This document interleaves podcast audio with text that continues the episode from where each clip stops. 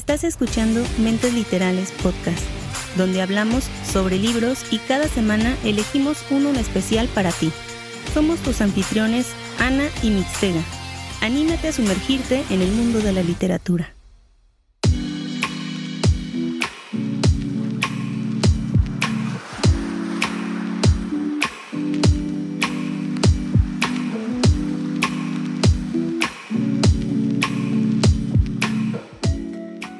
Hola, ¿qué tal? Muy buenas noches, bienvenidos, buenos días también, ¿no? Buenas tardes. Bienvenidos a un episodio más de Mentes Literales. Como siempre, se encuentra aquí en los estudios Ani. ¿Cómo estás, Ani?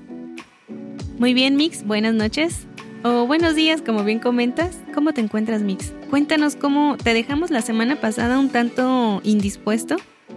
Sí. Cuéntanos cómo te encuentras esta semana. Sí, ya no te acuerdas. Estabas malito de la garganta, hubo varios comentarios deseándote que te sintieras mejor, que te recuperaras. De hecho sí, de hecho sí, les agradezco por sus comentarios que hicieron ahí en redes sociales y pues esta semana ya me encuentro un poco mejor, em, ya listo, ya preparado para pues para otro episodio más, Ani. ¿Un poco mejor o ya mejor? Pues ya como como un 85% ya de la pila o ya recuperado. Pero, pues sí, ya, ya mejor que la semana pasada, ya mejoran, o sea.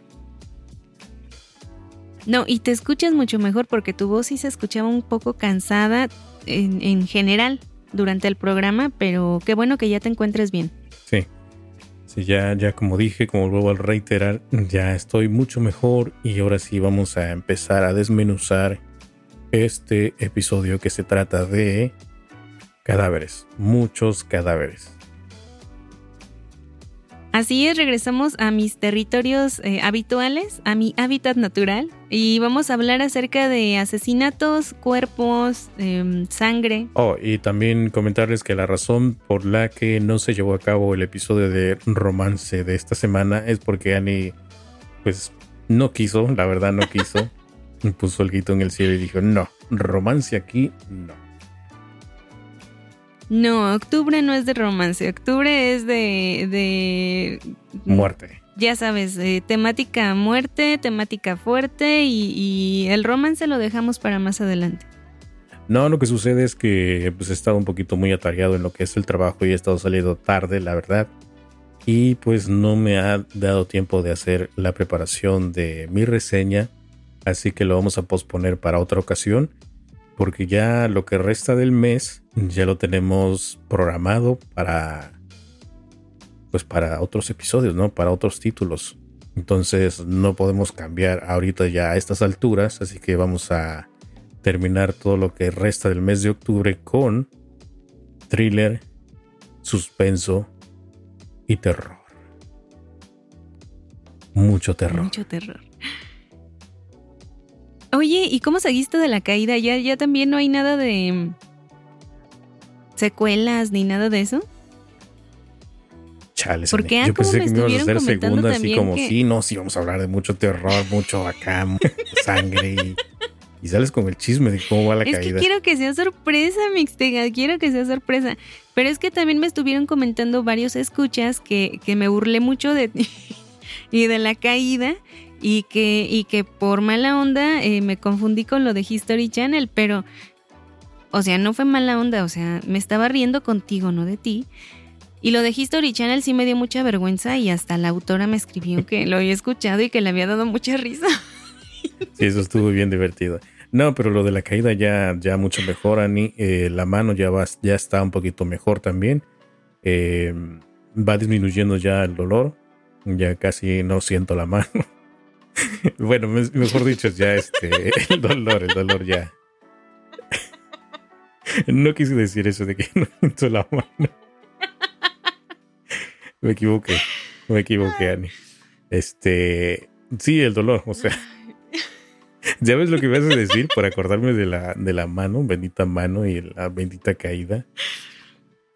Es que me imaginé el doctor preguntando, ¿y cómo te sientes? Ya mejor, ya no siento la mano.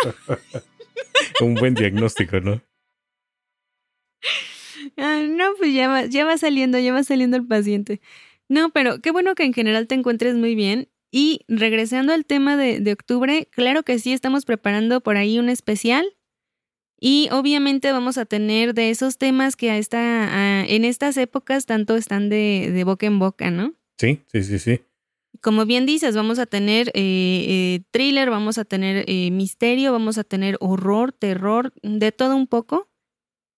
O sea. Entonces, eh, las sorpresas no se acaban. Sí, pero todo eso va a venir incluido en un tema, ¿eh? No es de que vamos a hablar de un título de terror, luego otro de suspenso, luego otro de.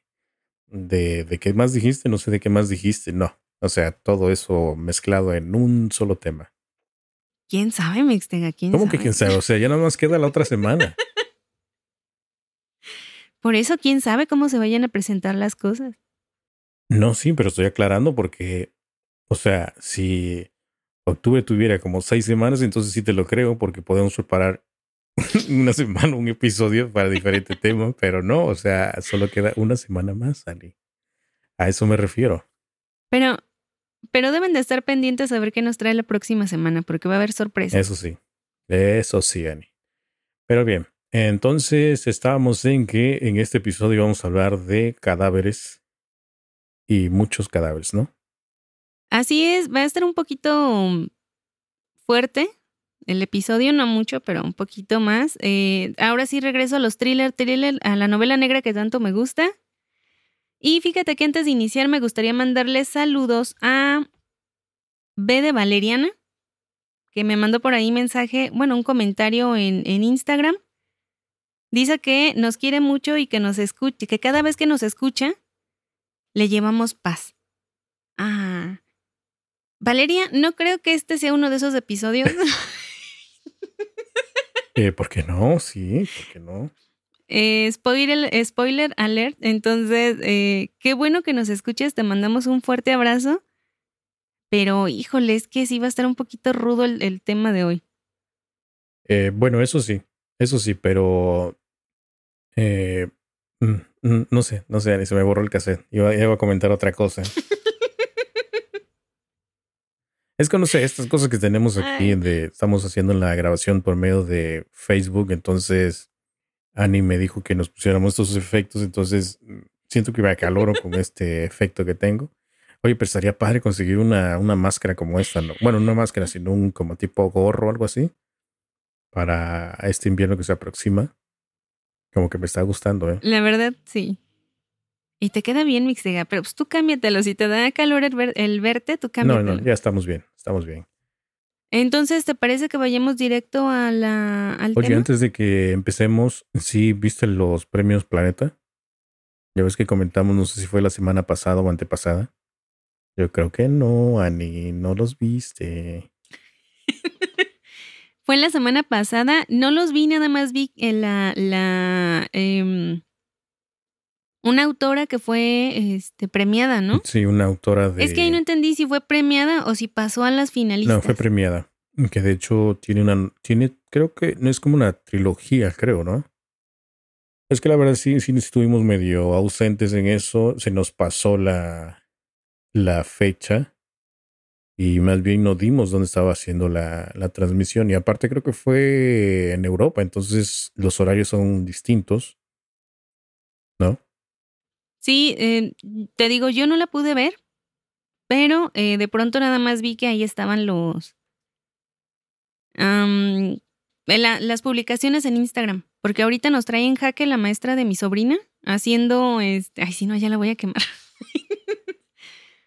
No, pero haciendo manualidades, o sea, manualidades, trabajos, explicaciones para la sobrina o, o tareas y todo eso. Entonces, sí nos trae en jaque, o sea, esa distancia, pero a cómo nos tiene trabajando. Y todo, o sea, todo para que nada más diga, a ver, enseñen su trabajo a la cámara. Ah, muy bien, felicidades a todos. Y ya fue todo lo que hicieron. Y, o sea, un día de trabajo, un día completo de trabajo para eso. Me indigné, Mixtega. Bueno, no sé cómo responder eso, Ani, porque ya tú sabes lo que pienso sobre las tareas y todo eso, o más bien sobre la temática de cómo enseñan en la escuela, ¿no? Entonces, eh, Sí. no sabría cómo responderte, Ani. Mejor dime, eh, bueno, volviendo al tema de la ganadora, sí, tiene una trilogía, de hecho lo tengo en lista de espera, pero fíjate que últimamente el saber que es trilogía o que es parte de una saga, a veces me cuesta iniciar la, la lectura. Sí lo hago y, y, en ocasiones he leído rápido la, la trilogía, que de hecho estaba en como indecisa si traerles una trilogía para este programa o la novela que elegí. Pero bueno, el caso es que sí lo tengo en, en, lista. De hecho, creo que de uno de sus libros ya se hizo película. ¿En serio? Y, ajá. Sí es la del diablo, ¿no? El, algo del diablo en la Ciudad Blanca, algo así. ¿O estoy confundiendo horriblemente no, sí, sí, es algo de la Ciudad Blanca. No sé exactamente el título ahora mismo, pero sí es algo de la Ciudad Blanca. Ahora yo te agarré en bajada. No, es que la verdad no, no tenía notado nada aquí sobre esa información, sino que simplemente me acordé de que hablamos sobre los premios Planeta y todo este rollo. Pero como tú estabas muy entusiasmada de que lo querías ver, dije, no, pues le voy a preguntar a ver qué ondas, ¿no?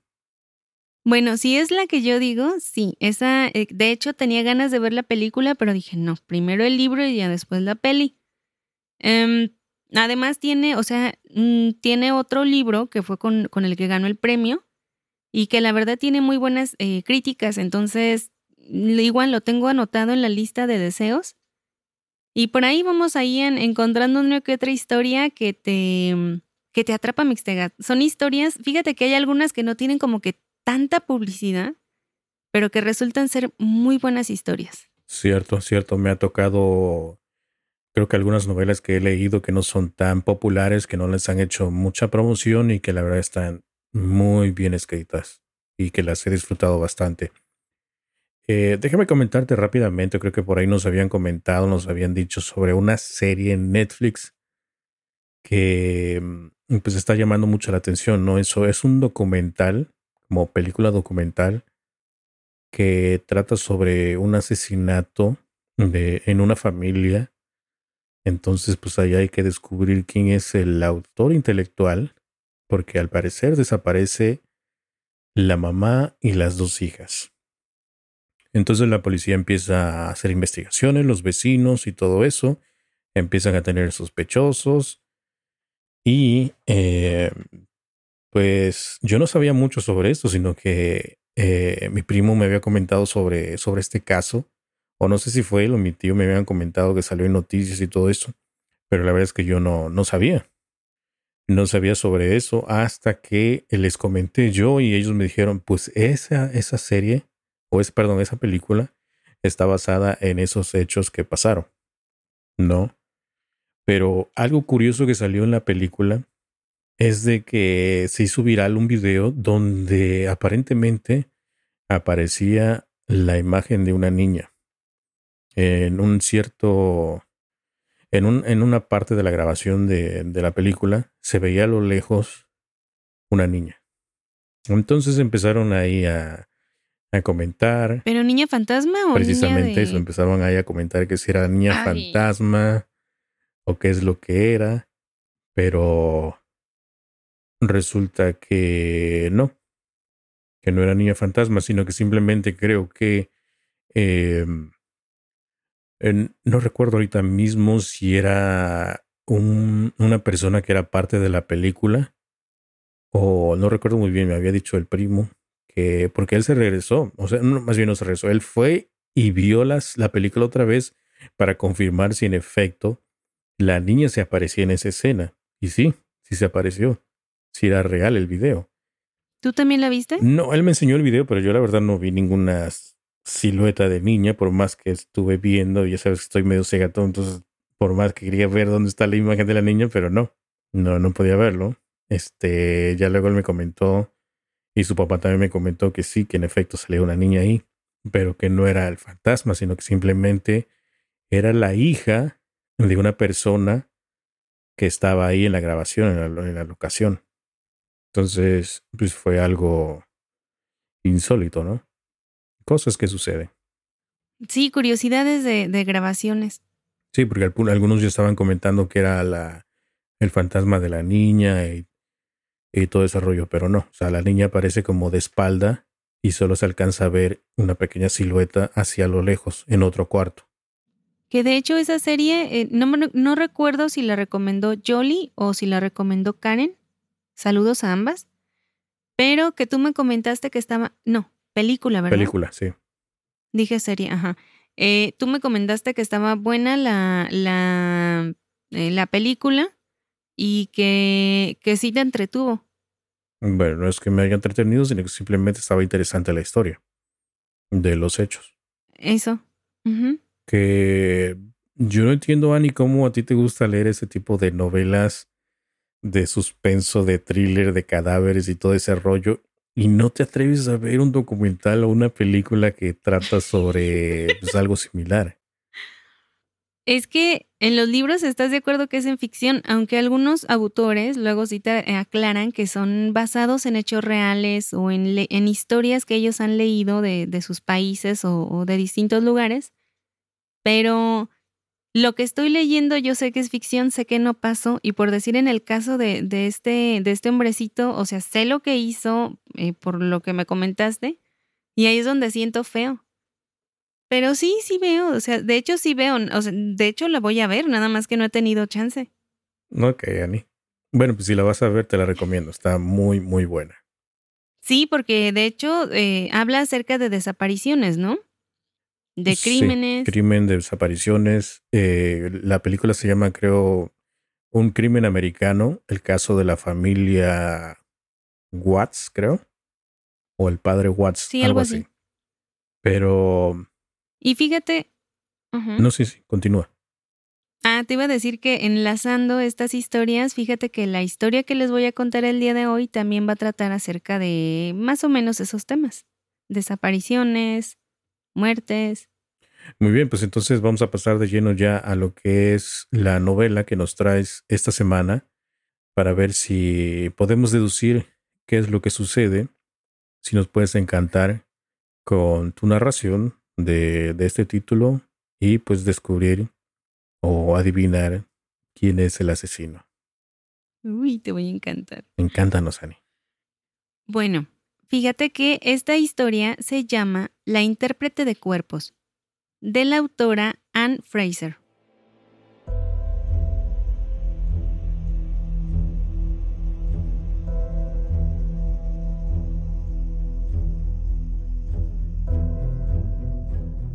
Nuestra protagonista se va a llamar Jude.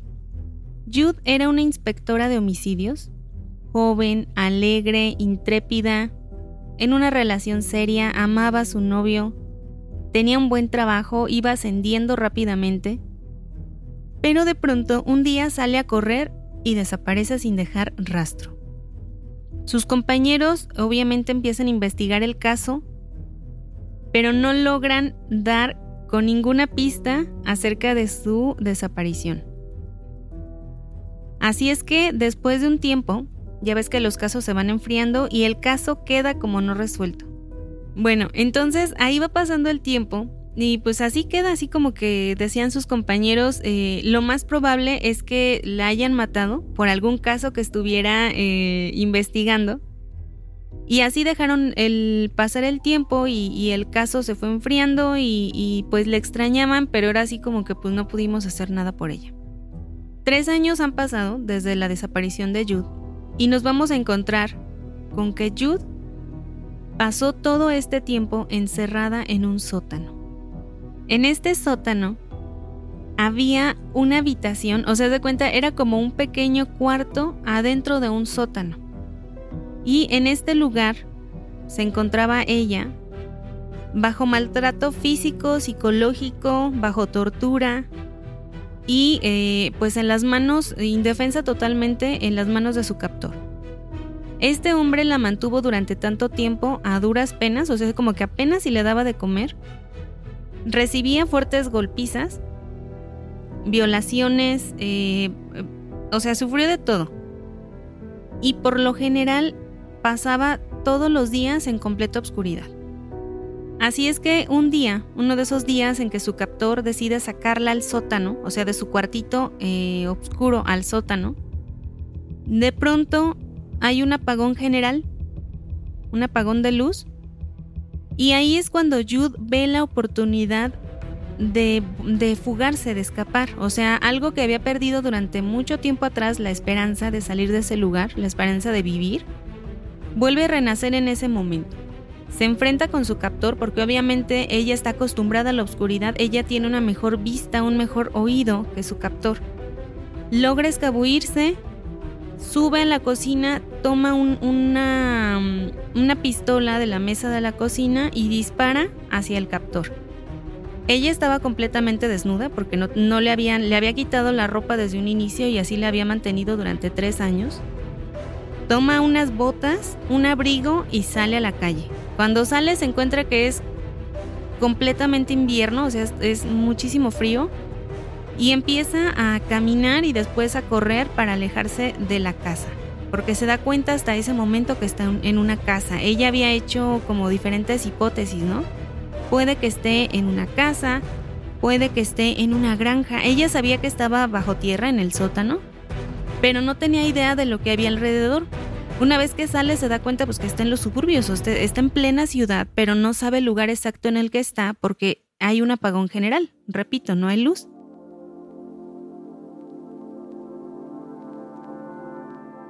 Así es que a lo lejos ve un taxi, lo para. Y el taxista cuando la ve subirse al carro y sobre todo cuando la huele, o sea, imagínate después de tres años sin bañarte, después de tres años viviendo muchas, muchas cosas. Ajá. El taxista le dice, no, no, no, no, no, a mi taxi no voy a subir vagabundos, bájate. Y ella, si había traído la pistola de la casa del secuestrador, saca la pistola y lo encañona y le dice que quiere que la lleve a su casa.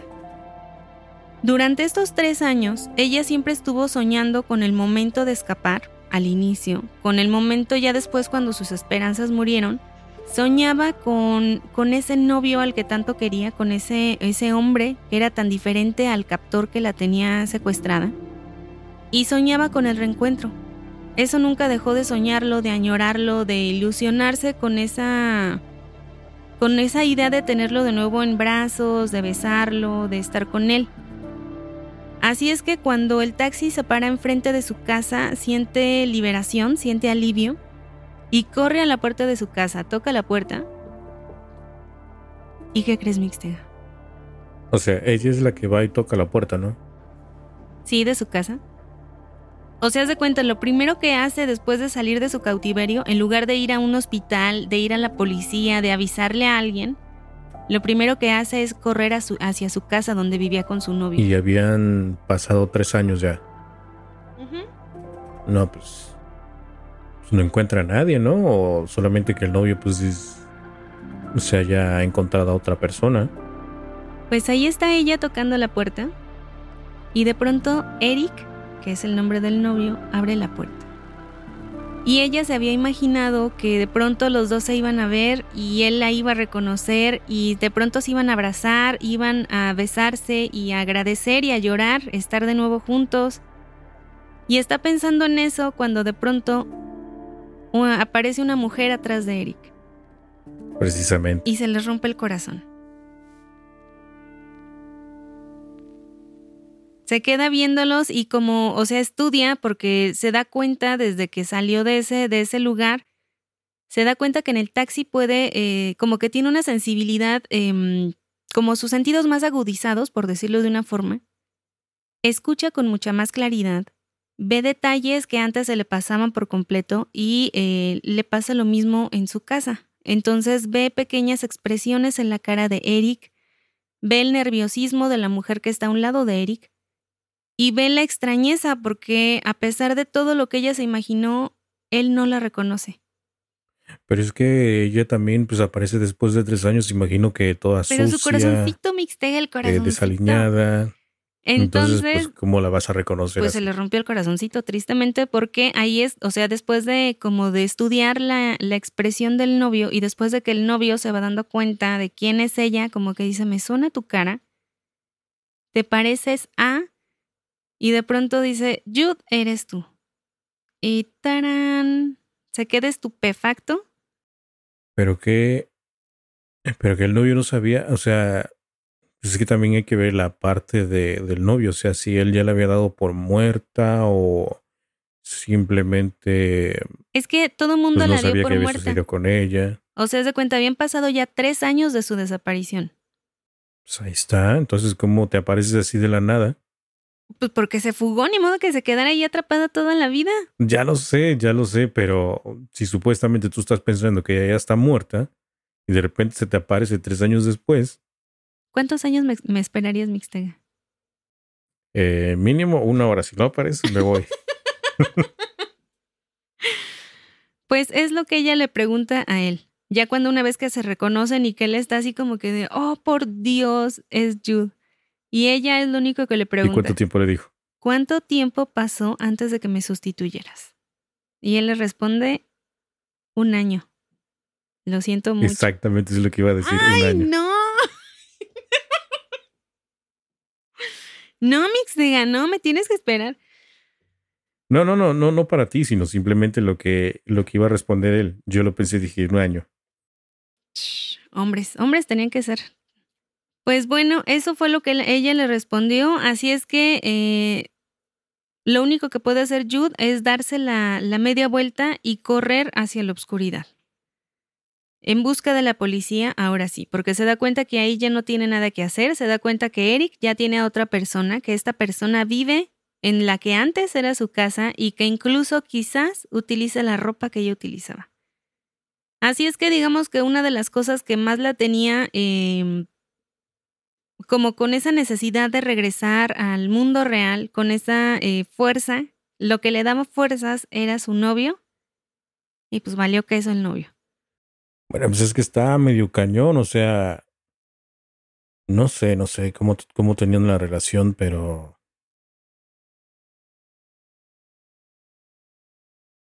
Sí, pero está cañón. O sea, ponte del lado de ella y está cañón decir, eh, o sea, tan fácilmente, o sea, signifiqué tan poco que en tu vida que tan fácilmente me olvidaste, cuando yo lo único que me aferraba en todo mi martirio fue en tu recuerdo, en ti. Sí, pero pues pasaron tres años, Dani. Híjole, no, no, viste, esto está muy difícil. Bueno, entonces Jude se dirige a la policía y habla con. Ay, ahí está. El nombre está medio difícil. Se llama, o sea, así literal, el nombre es Uria. Que yo en mi mente. ¿Furia? Uria. Uria. Y en mi mente yo lo pronunciaba como Uraya. Y ya buscándolo en el internet se pronuncia como Iuraya. Entonces está cañón, o sea, yo le voy a decir Uria para no confundirme. Vale, me, me gusta Uria. Uria, sí, no es más fácil. Porque Urayas es como que más así, no sé, como que tardo más en decirlo. Bueno, pues llega a hablar eh, con el único inspector donde ella trabajaba, que era Uraya. Bueno, ya, como sea. es que ya le dije como no quería decirlo, pero bueno. Llega con Uraya y eh, él no la conocía personalmente porque él no trabajaba en, la policía en la época en la que ella desapareció. Él entró después. Pero todo mundo era como una leyenda urbana el caso de Jude dentro de la dentro de la policía, porque todo mundo la daba por muerta y como que nadie pudo hacer nada por ella. Entonces le dice la guardia de la puerta, o sea, hay una mujer que dice que trabaja aquí y bla bla bla, ¿no? Y ya le hicieron pasar y le dice a la policía, o sea, esta es la mujercita que te estoy diciendo, no trae identificación, no trae nada, solo trae esta pistola. Y ahí es cuando ella se identifica y le dice, soy Jude. Era inspectora de homicidios, desaparecí hace tres años y me acabo de fugar de mi secuestrador y aquí estoy. Y obviamente Uraya no le cree, o sea, dice, no manches, no puede ser ella, porque él, él eh, había visto fotografías en el expediente de Jude y no se parecía en nada. Jude era una mujer sumamente atractiva, guapa, eh, de buen cuerpo, cabello castaño, siempre con una sonrisa en la boca, y la mujer que tenía enfrente era lo opuesto. Era una mujer sumamente delgada, con una piel muy pálida, cabello largo y enmarañado, obviamente un olor a león que ni ella se aguantaba, con un abrigo largo, unas bototas, que fueron lo que se pudo robar de la casa en la que la tenían secuestrada, y sobre todo, tenía el pelo blanco. ¿Se lo había teñido o era por Ya estaba madurita. O sea, en tres años se le puso el cabello blanco. El caso es que le dicen, nah, ni de broma vas a ser Jude. De todos modos, sacan el aparatito ese que te reconoce las huellitas y ya le hacen el reconocimiento y obviamente se da cuenta que es Jude, a quien tiene enfrente. Y pues de ahí se hace un caso mediático, se la llevan al hospital para que la limpien, para que la, la bañen, la vuelvan a bañar, para que le curen todas las heridas que trae, para que traten de resolver el caso y por fin descubrir en dónde estuvo todos estos años. Una vez en el hospital, Uraya se presenta y le dicen los doctores que sufre una gran desnutrición, que Jude estuvo sometida a torturas físicas a lo largo del tiempo, que tenía fracturas que eh, y no iban a quedar del todo bien, tenía cicatrices por todo el cuerpo, tenía dedos torcidos de que habían sido rotos y, y habían sanado y los habían vuelto a romper, así, o sea, había sufrido bastante, o sea, lo lees y dices, no manches, qué feo. Y obviamente dentro del departamento de policía, dentro sobre todo de homicidios, que eran sus compañeros, empiezan a tener un sentimiento de culpa muy, muy grande por haberla dado por muerta, por no haber continuado luchando por ella. Y pues al final ella misma resuelve su caso, o sea, ella misma es tan fuerte que dice, aquí estoy, yo sola me pude, o sea, si ustedes no pudieron ir por mí, aquí estoy yo. Sin embargo, una vez que le hacen un interrogatorio, se dan cuenta de que Jude no sabe en dónde estuvo todo este tiempo. Ella les explica con lujo de detalles cómo es que pasó su vida o esos tres años que a ella se le antojaban, pues ya sabes, pasó el tiempo diferente para ella. Les cuenta que pudo salir gracias al apagón que disparó sobre el hombre que la, la tenía cautiva, pero no pudo verificar, o sea, ella dice que está muerto, pero ella misma no puede verificar o no puede eh, asegurar al 100% que de, realmente lo haya matado. Solo sabe que disparó tres veces. Y pues eh, ya les dice que salió a la calle y que la recibió, o sea, más bien paró un taxi, que amenazó al taxista y todo, pero por más investigaciones que estaban haciendo no lograban dar con, con la casa en donde la habían tenido retenida. No habían logrado dar con ningún hombre que estuviera herido de bala, ni con ningún muerto que hayan... Em, ¿Cómo se dice? O sea, pues que hayan encontrado en alguna casa, ni tampoco se había aparecido por ningún lado el, el taxista. Oye, pero de alguna forma pues tienen que investigar, ¿no? O sea, si ella está diciendo la verdad o qué es lo que sucedió con ella, ¿no? Porque pasaron tres años y de su desaparición, pues Nadie sabía. No, y aparte, o sea, ya, ya se sabía que había estado en, en ese lugar, eh, obviamente por todas las marcas que tiene en el cuerpo. Saben que sufrió muchísimo, que estuvo cautiva, pero no saben en dónde, por qué la tenían en ese lugar, ni quién lo había hecho. O sea, cuáles habían sido sus motivos o por qué razón este hombre la había secuestrado de un día a otro. O sea, en pocas palabras, no daba con el culpable. No, y ella, o sea, hasta cierto punto Jude estaba tranquila porque decía, ya lo maté. Pero cuando de pronto le asaltaban las dudas en la noche, decía, ¿realmente lo maté? ¿Realmente está muerto? ¿Acabé con él?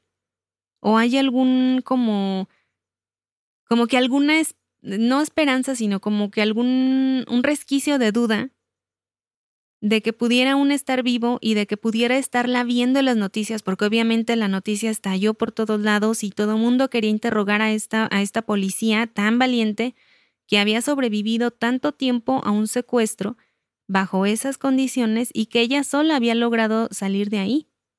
Oye, espera, ¿era policía ella? Te voy a poner un 5 por la atención mixta. No, es que sí recuerdo que dijiste policía o algo así, pero nada más para reafirmar. Ella era inspectora de homicidios del departamento de homicidios.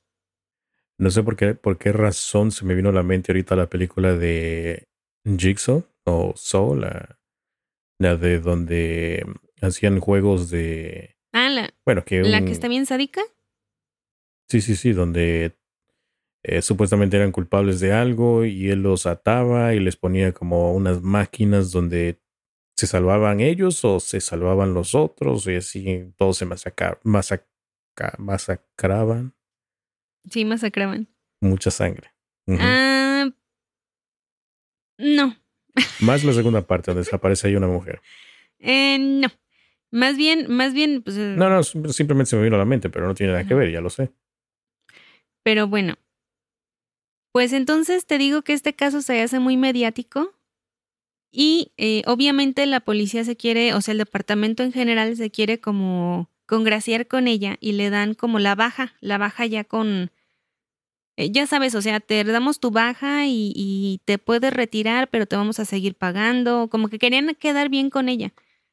Y ella les dice, no quiero retirarme, lo que yo sé es la investigación, además quiero investigar también qué fue lo que pasó conmigo, o sea, mi caso, quiero terminar de investigarlo.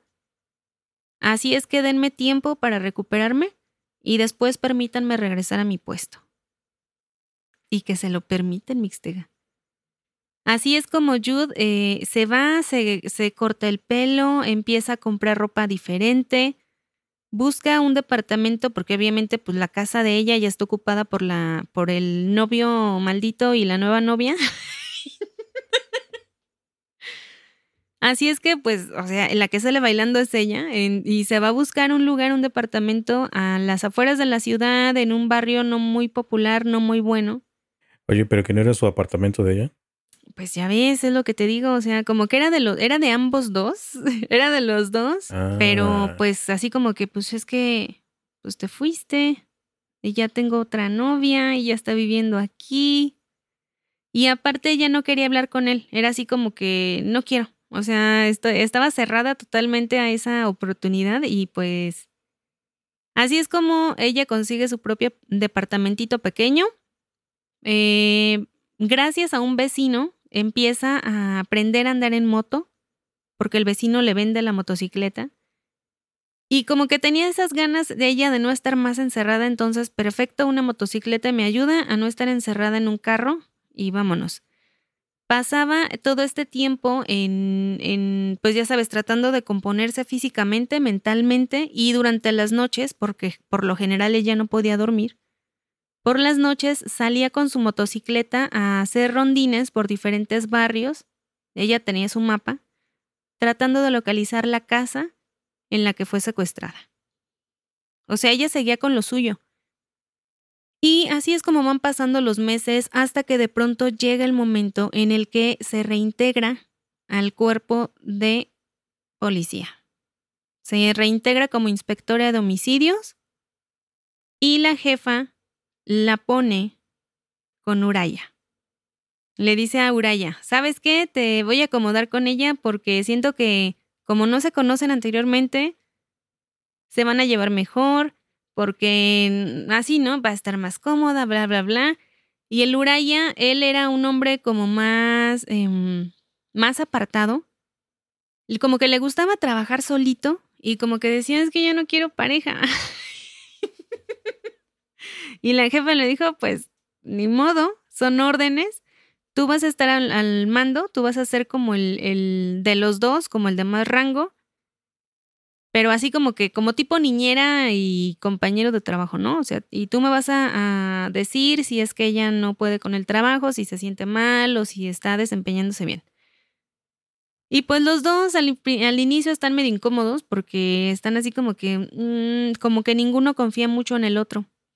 No, pues sí, totalmente desconocidos. Así también estuve viendo una serie hace mucho, mucho tiempo sobre dos detectives, de hecho, una mujer y un hombre, pero no se llevaban nada bien y aparte les habían eh, puesto un eh, trabajo donde iban a ser tipo pareja, más bien se iban a hacer pasar como pareja, entonces iban a ir a un campamento donde se encontraba un mafioso, se iban a tener que pasar como esposos y pretender que vivían ahí, comprar un lugar ahí, eh, era como un tipo campamento ¿no? Entonces, este, como tipo casas rodantes parece ser, pero el chiste es que tenían que investigar a este, a este personaje, ¿no? Entonces hacían pasar como esposos, de repente tenían sus pleitos, eh, pues a la hora de la misión pues tenían que aparentar que todo estaba bien, entonces, bueno, el chiste es que no la terminé de ver la, la serie, ya tiene mucho tiempo.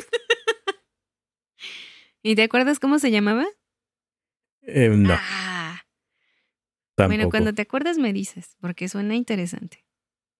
Eh, no creo que te guste porque es un poco de violencia tipo narcotráfico y toda ah, esa onda. Y ya sabes que a ti esos, temas no me gustan. rollos no, no, te, no te gustan tanto.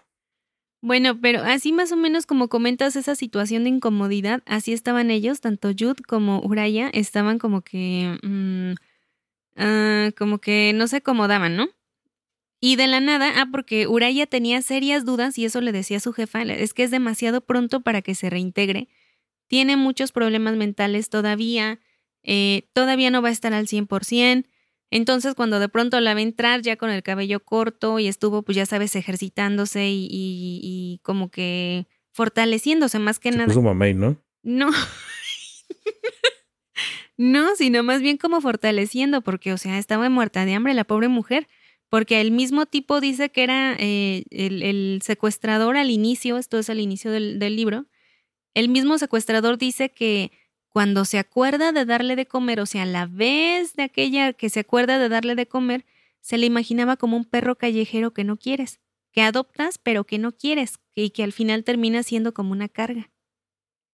Entonces la tenía muerta de hambre, la tenía así, o sea, eh, cuando, o sea, cuando te va describiendo todo lo que fue padeciendo y así dices, no manches, o sea, ay, qué feo.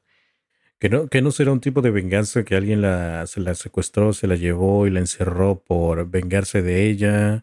A lo mejor ella estaba, tras los pasos de algún eh, maleante y entonces la atraparon, la tuvo encerrada. Y... No lo sé, Rick. Pudiera ser. Pudiera ser, no se descarta. Eh, y, pues fíjate que pues eso estaban diciendo, ¿no? O sea, como que no va a poder, no va a poder. Y la jefa le decía, en el momento en el que veas cualquier actividad, eh, como que no, como que no esté bien en, en ella, luego, luego me avisas. Y resulta que en esos primeros momentos en los que están trabajando juntos, los llaman porque hay un homicidio. Hay un, no, perdón, encontraron un cuerpo, más bien, encontraron un cuerpo cerca de, de mm, como de un laguito, algo así. Y pues ellos se van, pero Uraya va todo eh, nervioso, o sea, él va así como que por dentro va diciendo esta mujer no va a aguantar. En el momento en el que ve el cadáver, va, eh, se le va a volar la cabeza, este, le va a dar un quiebre este, psicótico, algo le va a pasar, ¿no? Porque la veía, él la, seguía viendo muy frágil, porque él fue el primero que la vio eh, recién rescatada, o sea, le tocó la impresión de verla, mm, pues ya sabes, así en su peor momento. Y también se sentía incómodo delante de ella.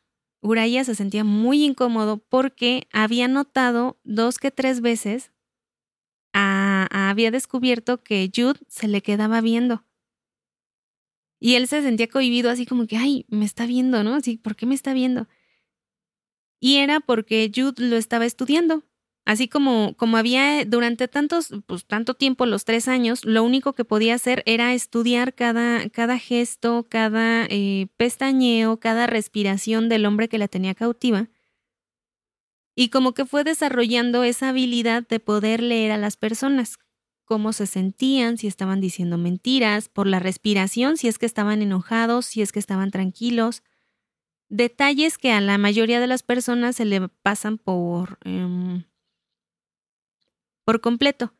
No sé si te acuerdas que hace un tiempo salió una, una serie que se llamaba eh, Lie to Me, que trataba de un, como de un asesor de la policía que se, bueno, en general un asesor que se encargaba de leer a las personas y detectar cuando estaban mintiendo por las microexpresiones de la cara. Fíjate que me suena ese título, pero ahora mismo no. No sabría decirte. Bueno, estaba dos dos la serie.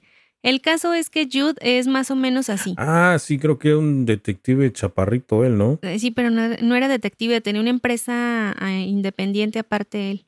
Pero sí era chaparrito, narizoncito. Ah, pues, sí, creo que nada más salieron creo que dos temporadas y ya no más. Sí, después lo cancelaron. Creo que sí. Sí, sí, creo, creo, que sí logré ver algunos capítulos. Más o menos así era ese eh, poder, entrecomillado, que había desarrollado Jude, o sea, de poder leer a los demás. Y eh, precisamente cuando, cuando Uraya le estaba diciendo, tenemos un caso, vamos a ir a ver a una, un cuerpo que se encontró en el agua y bla, bla, bla. Y, ella lo estaba estudiando. Entonces, como lo estaba estudiando, ella ya sabía que Uraya no confiaba en ella. Decías que no confía en mí. ¿Qué caso tiene que seamos compañeros si no voy a tener su confianza? Pero bueno, ahí está su primer caso. Llegan y descubren el cuerpo de Delilah, una pequeña, bueno, ni tan pequeña, una joven, una joven de menos de 20 años, que eh, al parecer o al menos eso es lo que creían la mayoría de los que ya habían llegado a la escena del crimen, o más bien a la escena en general, eh, creían que había sido un suicidio porque la mujercita traía en las bolsas llenas de piedras. Entonces, em, provenía de una familia más o menos acomodada y determinaron eso, o sea, decía el, el forense, lo más seguro es que sea un suicidio. Y ella de pronto se acerca al cuerpo y empieza a estudiar el cuerpo con esa nueva habilidad que tiene de detectar pequeños rasgos, de detectar pequeñas cosas que los demás no veían tan fácilmente. Y le toma la mano al cadáver, al cuerpo, y, y, su compañero Uraya está todo así de, ¿qué estás haciendo? Y volteaba para todos lados, ¿no? Y decía, esta ya se volvió loca ya, ya se deschavetó. Y ella le decía, estoy estudiando el cuerpo. Ella me está hablando. Y él así de, no manches, no manches, ya enloqueció.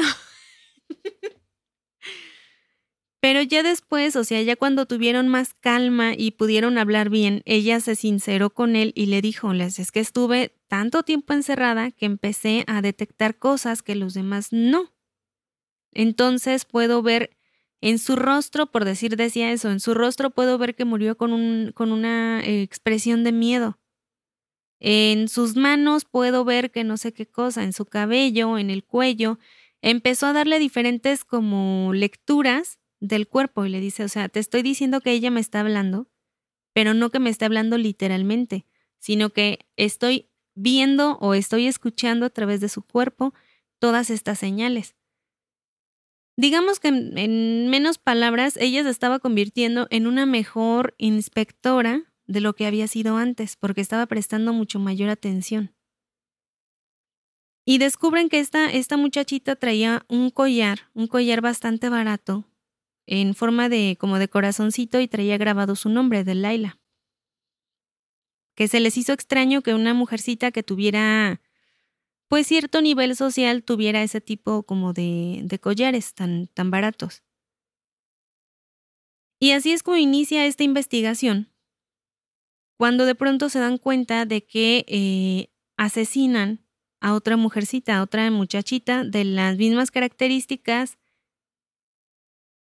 Y mientras van investigando, se van dando cuenta de que hay más mujeres desaparecidas y que el caso no se había, no se había seguido, o sea, nadie lo estaba investigando.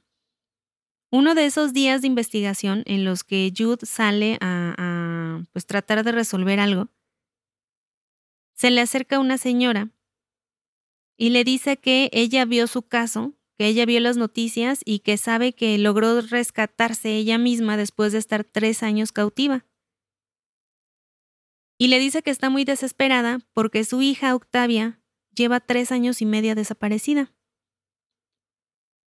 le da eh, una caja donde tiene como todo lo que ella ha podido investigar, porque dice que nadie más le hace caso.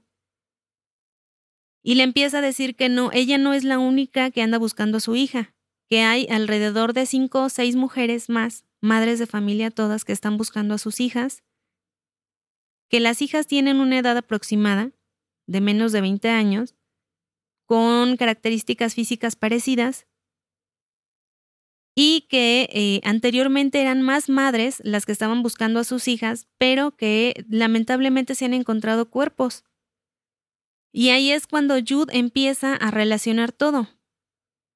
Las muchachitas que han encontrado, las que estaban desaparecidas y que ya encontraron sus cuerpos, tenían una, una similitud muy, muy, muy, em, pues sí, parecidísima al caso de Delilah que fue encontrada en el agua.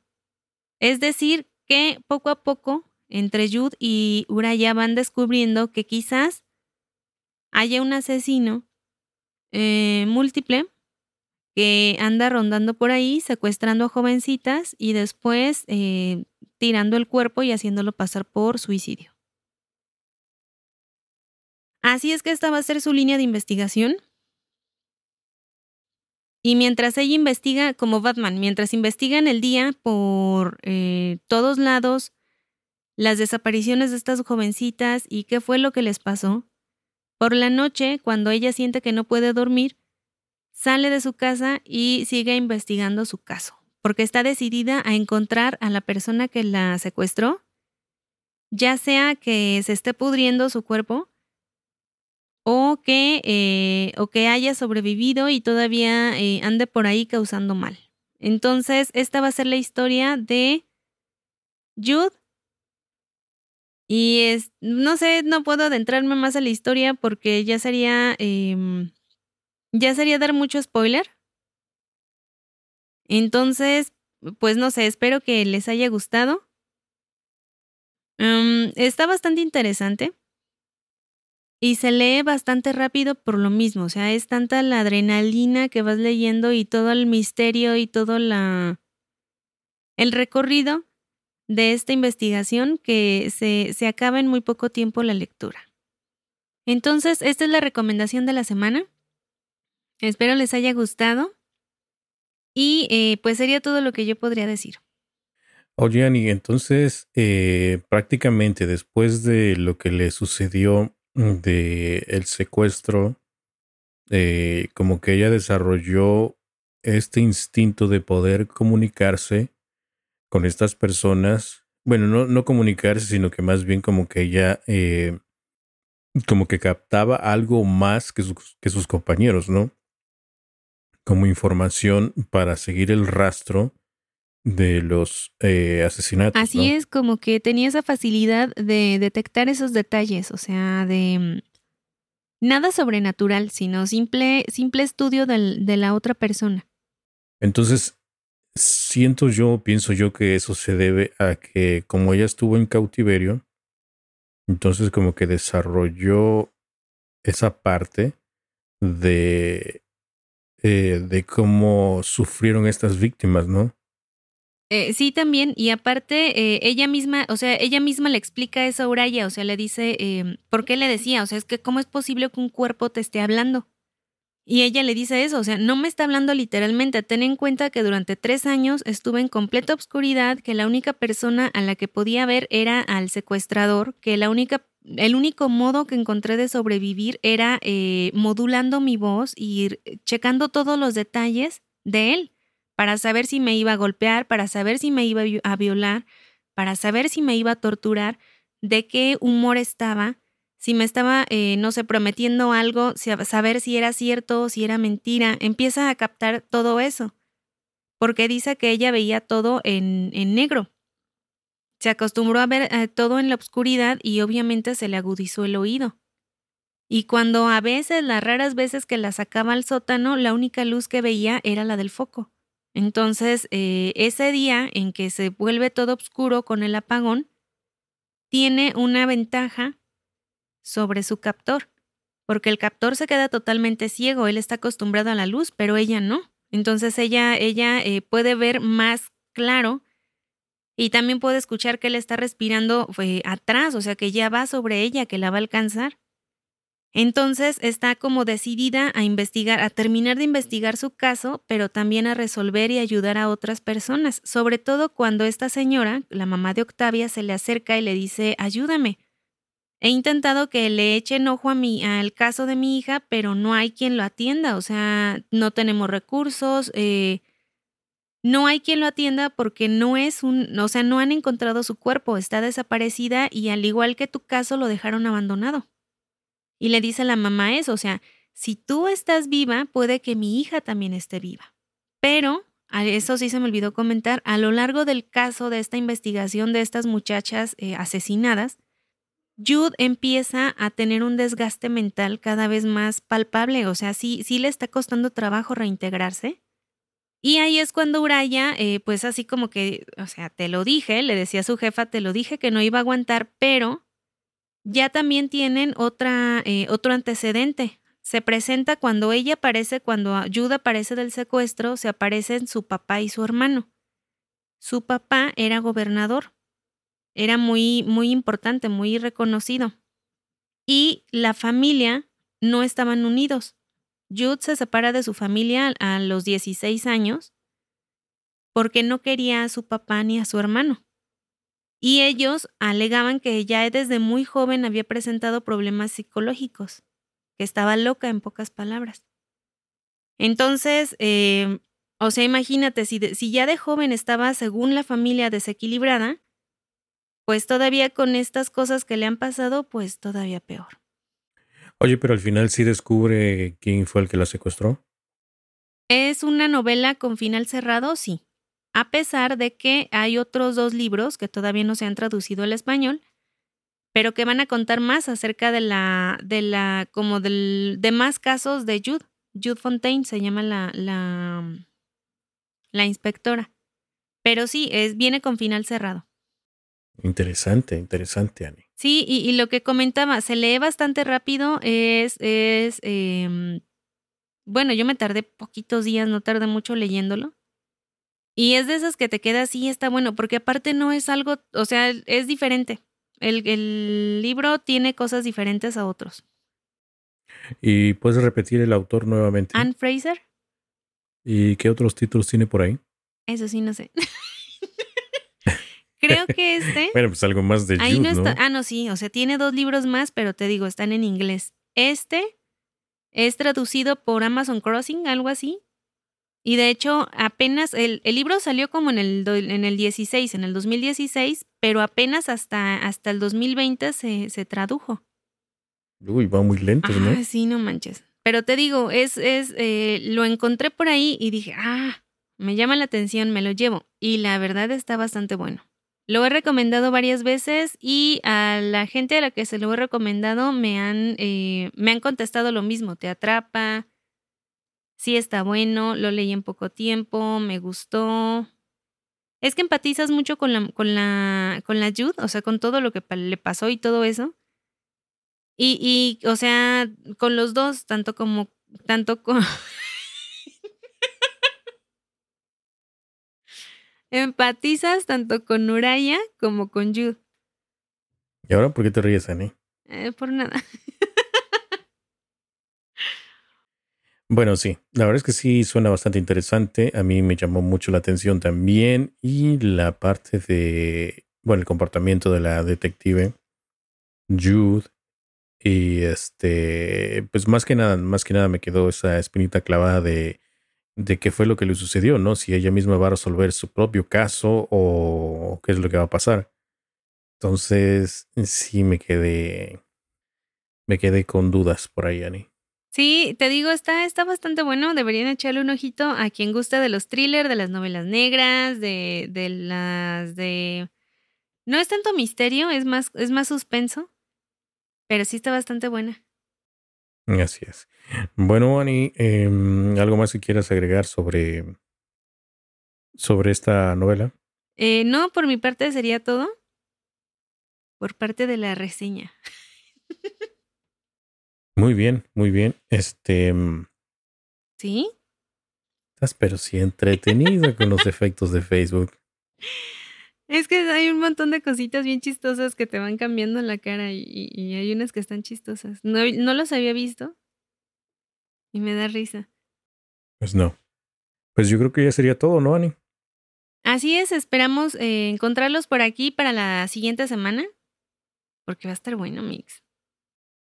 Sí, no me has contado mucho sobre el episodio de la próxima semana, entonces yo también estoy entusiasmado ya a ver qué nos vas a contar sobre, pues ya al final de octubre, ¿no? Es que todavía lo tengo en construcción. Al final de octubre. O sea, ya tengo la idea en general, pero todavía está en construcción, entonces eh, todavía falta aterrizar uno que otro detalle, pero ya está preparado.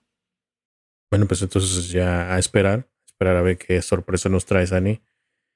Y pues nada, mandar, mandar mensaje, mandar saludos a todos aquellos que se comunican a través de las redes sociales, a través de Instagram, Facebook, Twitter, que Twitter pues está un poquito medio abandonado, pero pues ya ahí poco a poco le vamos a echar ganas y pues hay más movimiento en Instagram y en, Facebook, la verdad. Eh, pues así, así estamos. Entonces, pues cualquier duda, cualquier sugerencia, pregunta, comentarios, saludos, todo lo que quieran, se pueden comunicar con nosotros sin ningún problema a través de correo electrónico, de redes sociales, cualquiera. Estamos abiertos a, a lo que sea, ¿no? Así es. Vamos a estar por ahí leyéndolos y contestándoles con mucho, eh, mucho cariño y muy contentos de recibir sus mensajes. Así es. Bueno, Ani, entonces nos vemos ya la próxima semana, última semana de octubre, y pues a ver qué, a ver qué pasa. ¿Te vas a disfrazar? No tengo disfraz. Ah. Es una sábana, le haces un hoyo y ya. sí, no. Todavía me, todavía me acuerdo de esa vez. Saluditos para Damián también. Sí, para Damián que nos, nos escucha por este allá en Argentina. Eh, no sé, fíjate que estaría bien eh, disfrazarnos y sacar ahí una, una fotito, pero no sé. No creo de aquí a allá poder este. como encontrar algo con qué disfrazarme. ¿Tú sí? Fíjese que se están poniendo mucho los eh, no puestos, sino las tiendas como que ya se están este, abriendo ya de tiendas de disfraces. La verdad es que no me gusta mucho ir a esas tiendas, pero ya hay algunas ya pues están vendiendo accesorios lo que sea, ¿no? Si pudieras, ¿de qué te disfrazarías? Para no, y además por aquí eh, hace años, bueno, el año pasado y hace dos años y muchos antes, eh, acostumbraban, creo que en las calles se disfrazaban y salían así a... Ah, pues los niños también pedían dulce y todo eso. Yo creo que este año no va a ser así. Eh, también los universitarios también tenían como su desfile de, de disfraces y todo ese rollo, pero igual, no creo que este año vaya a suceder. no, yo, yo no me he disfrazado, Ani. No, pero ¿de qué te gustaría? ¿De qué? Em, la verdad no tengo idea, Ani pues no sé, este, de... ¿De qué sería bueno? No sé qué personaje te guste. De Taz. ¿Del demonio de Tasmania? sí, estaría padre, ¿no? Bueno, no sé, no sé, la verdad no, no, no, no lo tengo pensado. Sí estaría padre, pero nada más que Taz es más chaparrito, tú eres alto. Ah, pero pues nada más de aquí, de pecho para arriba y ya, o sea, poco el traje completo, no, no manches. Ay, imagínate. Bueno, pues eh, veremos qué se puede hacer. Pero de qué va a haber buen programa, va a haber buen programa. Bueno, yo digo. Así es. Sí, sí, sí, sí, va a estar buenísimo. Como todos los demás. Bueno, pues ya saben que nos encuentran en, Insta, en Instagram, en, Spotify, en Google Podcast, Apple Podcast, en la página de Mentes Literales también ahí nos pueden escuchar, comentar, lo que sea. Y saluditos a todos los que nos escucharon. Chai. Chai, Annie.